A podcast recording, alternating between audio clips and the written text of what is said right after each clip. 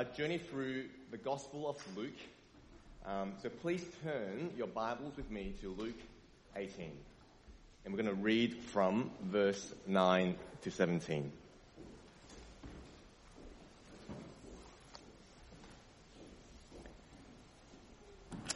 Verse 9. He also told this parable to some who trusted in themselves that they were righteous and treated others with contempt. Two men went up into the temple to pray. One, a Pharisee, the other, a tax collector. The Pharisee, standing by himself, prayed thus. God, I thank you that I'm not like other men, extortioners, unjust, adulterers, or even like this tax collector. I fast twice a week, I give tithes of all I get. But the tax collector, standing far off, would not even lift up his eyes to heaven, but beat his breast, saying, God, be merciful to me, a sinner. I tell you, this man went down to his house justified rather than the other. For everyone who exalts himself will be humbled, but the one who humbles himself will be exalted. Now they were bringing even infants to him that he might touch them. And when the disciples saw it, they rebuked them. But Jesus called them to him, saying, Let the children come to me, and do not hinder them, for to such belongs the kingdom of God. Truly, I say to you, whoever does not receive the kingdom of God like a child shall not enter it. Please pray with me. Oh Heavenly Father, we give you thanks for your word because it is active, it is living, and Lord, you speak to us today through your word. And so we just want to ask, um, Lord, that your Holy Spirit will come into our hearts, illuminate your word this morning to us. Open our hearts to receive. And Lord, may your Holy Spirit work in big ways this morning to stir a, a passion and a love for you. And Lord, we need you. We depend on you this morning. And so come, Lord Jesus, come. We pray in Jesus' name. Amen. Well, church, the self-made man is a classic phrase coined by a man named Henry Clay when he addressed the US Senate in 1842. And it's the idea that an individual's success lies within themselves and not outside conditions. And fundamental to that is that you need to back yourself, to believe in yourself, to trust yourself. Now we fast forward to today, you know, July 2022. I submit to you the idea of a self-made man, or indeed a woman, uh, is very much alive in Sydney today. I mean, our culture holds up to the ideal of a self-made individual, where meaning and purpose is found in creating your own adventures in life. And to do that, you need to have the confidence to trust yourself, to look in the mirror each morning and say, you can do this. And we see it in models of schools. Um, one down the road, you know, empowering young women. And another school motto, you know, start here and go anywhere. We see it in workplaces where you're encouraged to have your own career development plans. We see it in our own personal endeavors, from fitness goals to dieting goals.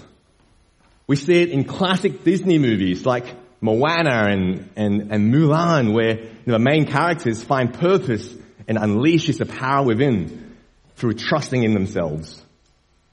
Or one of my favorite all-time movies, Rocky, made in 1976. A story about a, a working class man who fought self-belief and hard work and perseverance and overcomes all obstacles in life to achieve his dream of becoming the world boxing champion. So my point is this, our culture is, is rife with the spirit of a self-made individual and the value of looking inward and trusting in yourself. Now the danger this morning, church, is that when we adopt this kind of thinking into how we relate to God, when we look inward and even across and down at others and begin to trust in ourselves that we are right with God. We look in the mirror and based on what I see, who I am, what I've done, and think that God must surely be pretty happy with me. And for instance, we may look in the mirror and think that we are right with God because we are a model citizen. We don't dodge our tax, we pay our tax in full, and we give to World Vision. We may look in the mirror and think we are right with God because we respect our parents, love our spouses, and provide for our families. We may look in the mirror and think we are right with God because we come to church every week, we sing loudly and raise our hands and give generously to the church. We may even think and look in the mirror and think that we are right with God because we have a right doctrine. We believe in the justification by faith. We believe in the Bible alone. And we can even say, Jesus is my savior. We can do all that and still not be right with God. And don't get me wrong, each of these things I mentioned are good things, indeed great things in and of themselves. But we can't trust in these things as we relate to God. They shouldn't be the basis or foundation of us approaching to God. So my one hope this morning is that our passage this morning teaches us to always approach God with a humble and dependent heart because there is no other way. That is the only way to relate to God. So I've entitled this, this morning's message, Humility and the Kingdom of God. I've got three points. Point one, guarding against self-righteousness. Point two, receiving the kingdom of God. And point three, growing in humility. Or point one, guarding against self-righteousness. Well, the passage this morning begins with Jesus' parable. And as with all parables, it essentially has only one main point that Jesus is trying to convey. What's the point? Well, verse 9 tells us who this parable is for. Let's read with me. Verse 9. He also told this parable to some who trusted in themselves that they were righteous and treated others with contempt. And in the context of previous chapter, we know that Jesus is probably addressing to some of the Pharisees who were there and who were trusting in themselves that they were righteous. Verse 10. We are told that two men went up in the temple to pray. So they're both seeking to approach God. One is the Pharisee. This is your law abiding citizen and religious guru of the day. It's basically a well respected guy. And the other, a tax collector. I mean, he'd be seen as a scum of a Jewish society, hated, it's been seen as a traitor, because you see, tax collectors were seen as working for Rome, collecting taxes for his own, from his own people, and usually in the process extort people. Um, so they're not, they're not well liked. So as you read this parable, put in your mind that the Pharisee is the good guy and the tax collector is kind of a bad guy. And as they pray, we learn of the conditions of their heart. Verse 11.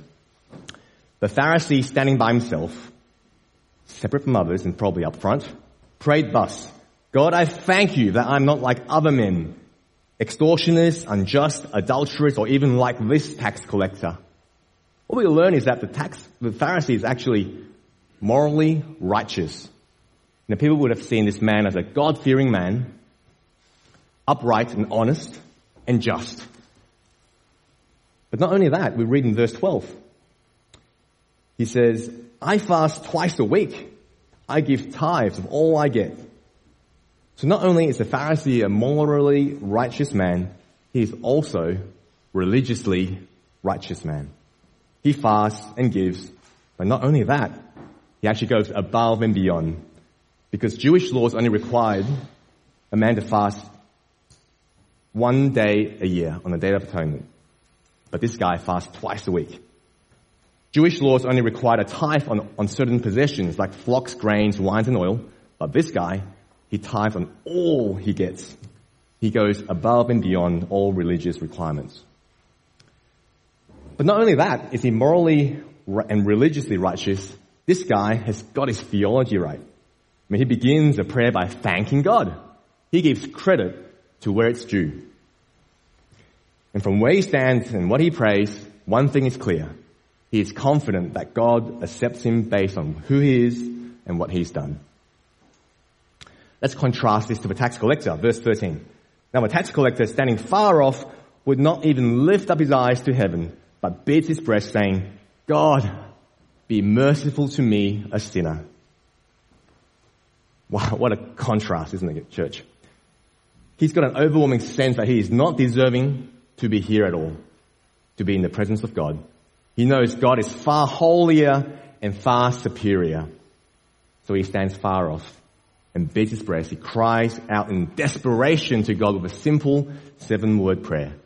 God, be merciful to me, a sinner. What a contrast. And we come to a mic drop moment in verse 14 with Jesus declaring with all authority, saying, I tell you, this man, the tax collector, went down to his house justified, declared right with God, that is, rather than the other. The significance is that of rather than the other means that only one gets to go home justified. Only one gets to be declared right with God. What's that mean? The tax collector whose life looks like a mess ends up being the one that is justified, whilst the Pharisee whose life looks all good and scrubbed up outside ends up missing out on being right with God. So what is Jesus' point here? The point is that God looks at the heart. The man who is humble before God, the one who realizes that he brings nothing good before a holy God, who cries out to God in desperation and for mercy is the one who gets declared right with God. On the contrary, the one who is self-righteous, who thinks he is righteous before God based on who he is and what he's done, goes home unjustified. Because God gives a zilch about a resume of good character and good works if we wave it before him as a basis of us approaching him. So what's that mean? We need to guard against self-righteousness. And why is that? Because self-righteousness is the exact opposite of a humble heart before God. And remember that God only accepts a humble, dependent heart. So we need to be on guard against self-righteousness because it is self-disguising. It's hard to detect, isn't it? It's a sin that hides itself in something that is inherently good like being good and listening to your parents, loving your families, praying and giving generously, coming to church, and the list goes on. And because of all these great things, God must think I am okay with Him. But also because self-righteousness hides itself in something that's good, it is by its nature self-justifying. Surely doing good things can't be that bad. But the point of this parable is this. It can be if you are using it as a justification to think you are right with God. So let me ask you this question, church, this morning. When you read this parable, do you instinctively identify yourself with the Pharisee or the tax collector? And to be honest, the Pharisee in all of us immediately thinks that we are the tax collectors. And that was my initial response when I first read the passage. And we are the good guys in the story. We go home justified, guys, right? But the passage doesn't really apply to me and we point our fingers and hey, you know what? These are the two or three people who should really understand this parable. But I submit to you this morning, church, that we are probably more Pharisee than we would naturally say we are. When we come to church this morning, or indeed every morning when we wake up, that perhaps we have a posture of heart that is a little bit more self-righteous. Now we mightn't think that we, of a category of coming into the presence of God, and bring out a CV of good works and say, hey, God, not bad, eh? We don't do that. But do we come with an attitude of a functional acceptance that God is pretty happy with me? I'm living a fairly good life.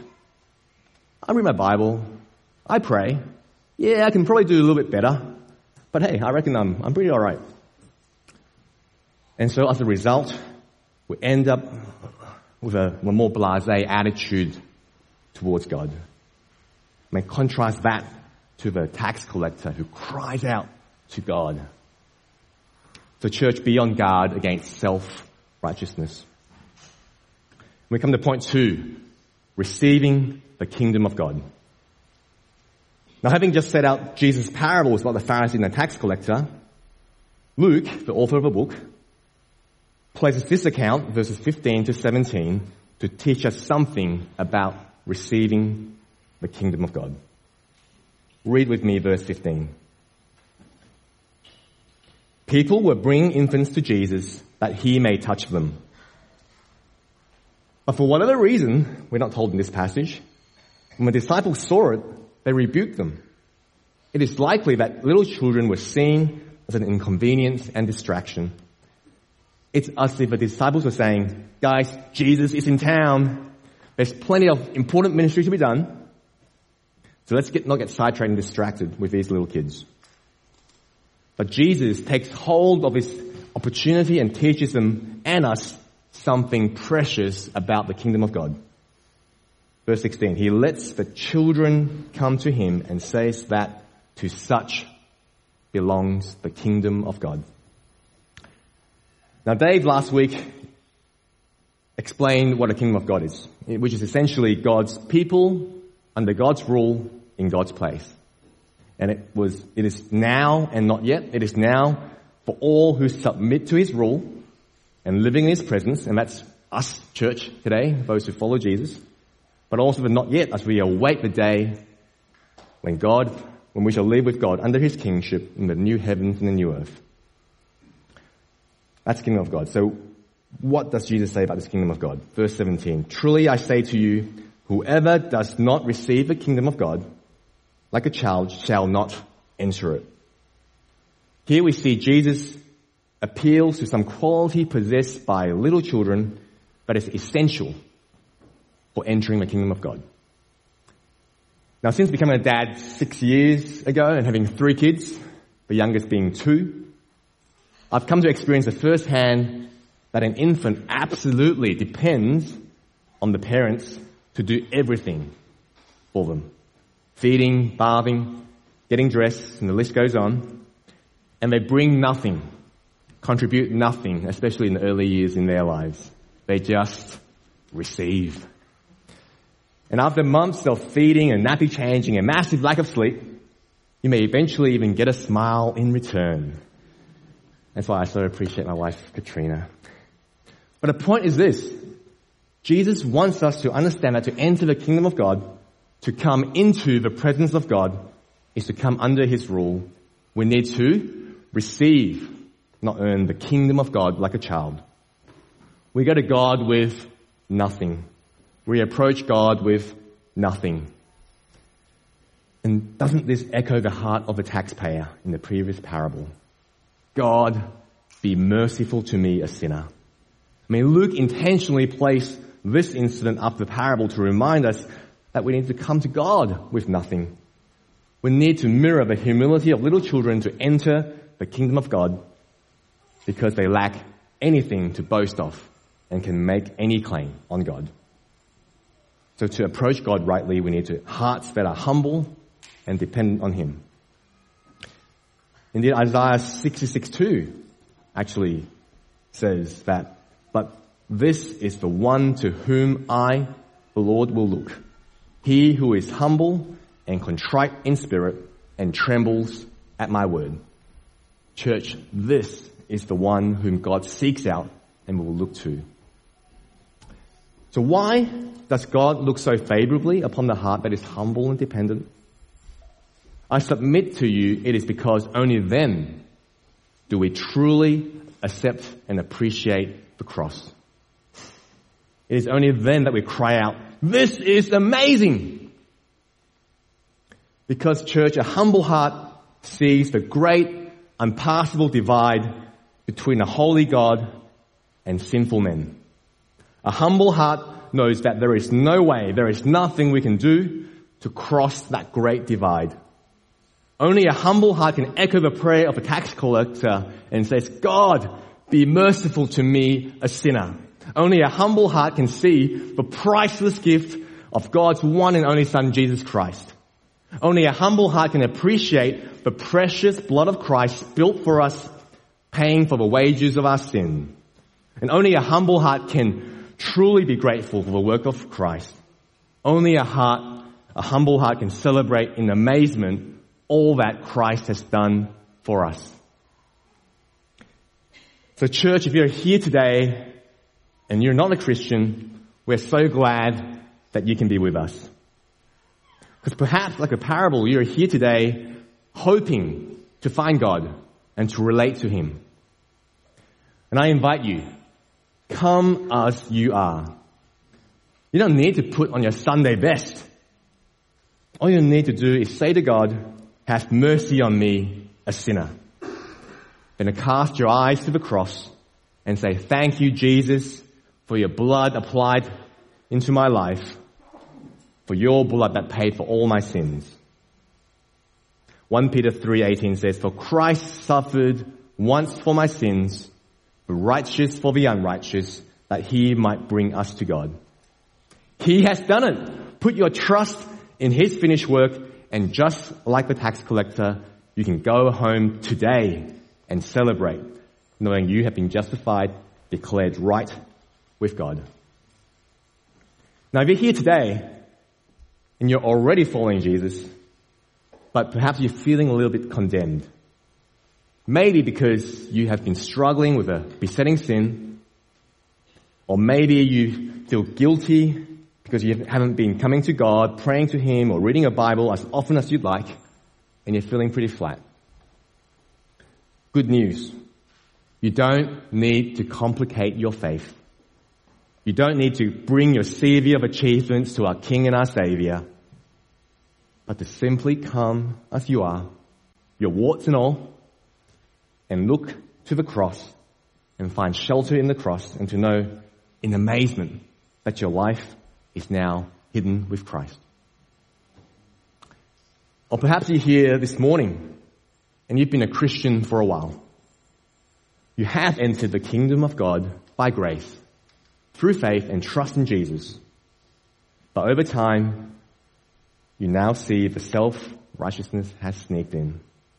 You are looking to yourself, looking at others, and your heart posture is one of that things that you are pretty okay before God. And as a result, the taste and the amazement of the cross is slowly fading away. So we come to point three growing in humility. So, church, how do we continue to grow a heart of humility and dependence in our Christian lives? And the answer is not to look in the mirror and say, be humble. If we do that, we might yet again run into self-righteousness. We put it on, we, we succeed, and we look upon others and go, oh, gosh, you gotta grow in your hum- humility, guys. Um, look at me. I'm, I'm being humble. How ironic, eh? Um, so the answer is not to look in, our, in the mirror at ourselves and say, hey, we, we, we've got to be humble. To grow in humility, church, we need to look up. And C.J. Mahaney gives this very helpful um, definition of humility. Humility is honestly assessing ourselves in light of God's holiness and our sinfulness. Isn't that so true?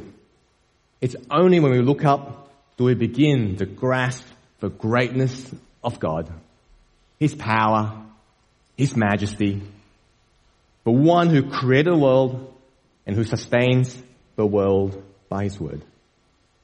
It is only when we look up do we appreciate His holiness, His purity, and He cannot stand even a hint of imperfection or sin.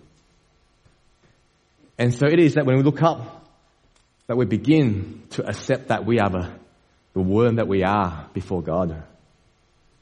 And that the best of our works are but filthy rags. And it's only when we begin to appreciate all this that our joy and excitement for Jesus and what he's done for us on the cross begins to take on a different dimension. And the point is this, not only do we look up and truly appreciate who God is, we grow in humility as we also remember our story and through what God has done for us. I'd like us to turn to Titus 3, verse 3 to 6. And this is all our story. For we ourselves were once foolish, disobedient, led astray, slaves to various passions and pleasures, passing our days in malice and envy, hated by others and hating one another. But when the goodness and loving kindness of God our Savior appeared, He saved us. Not because of works done by us in righteousness, but according to His own mercy. By the washing of regeneration and renewal of the Holy Spirit, whom He poured out on us richly through Jesus Christ our Lord. Or church is a passage that reminds us that God answered our cries for mercy. It's a passage that helps us to grow in our humility as we recount our own personal stories. So church, may we be amazed that it was not only because of His mercy, not our works, that we enter the kingdom of God. May we never forget our story, and may we never move on from the cross, and may that grow our heart of humility. So in conclusion, church, there is only one way to enter the kingdom of God. There's only one way to approach our King, and that is to approach Him with a humble and dependent heart. But we are broken people, aren't we? And we need to guard against self-righteousness so that so easily slips into our lives and how we relate to God. Self-righteousness robs us of humility. It dulls our appreciation of the cross and mutes our joy in the Lord. Instead, we need to receive the kingdom of God like children, wholly dependent on Him and knowing we bring nothing in our relationship with Him. So church, unlike the Pharisee that drew near in confidence based on trusting himself, let us draw near to our King with confidence trusting in Jesus and all that he has done for us. So let me end with Hebrews 4:16. Let us then with confidence draw near to the throne of grace that we may receive mercy and find grace to help in time of need. Church, let us draw near to God with a humble and dependent heart because it is only then do we begin to appreciate the greatness of Jesus and all that he's done for us on the cross. It's only then we get to approach God with true confidence. And may that take your breath away. Please join me as we close in prayer.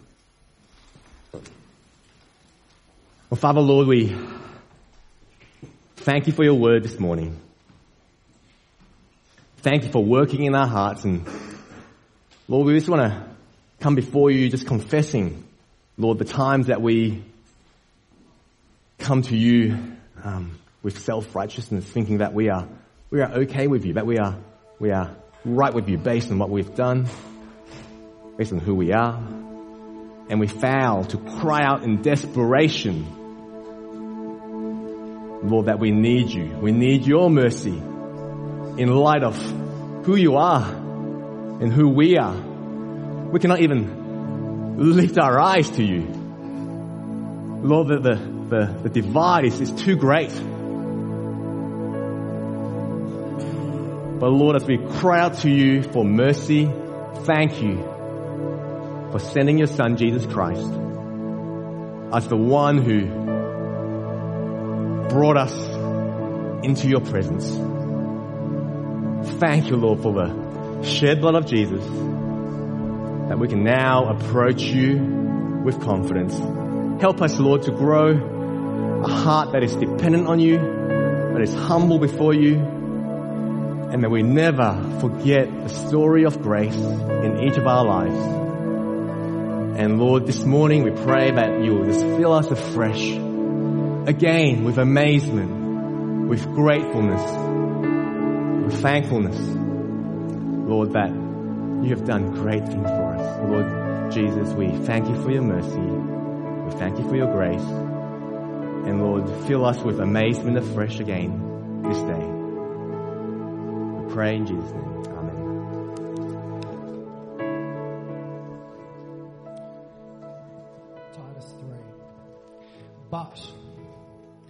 Always love those when those appear in Scripture. But, when the goodness and loving kindness of our God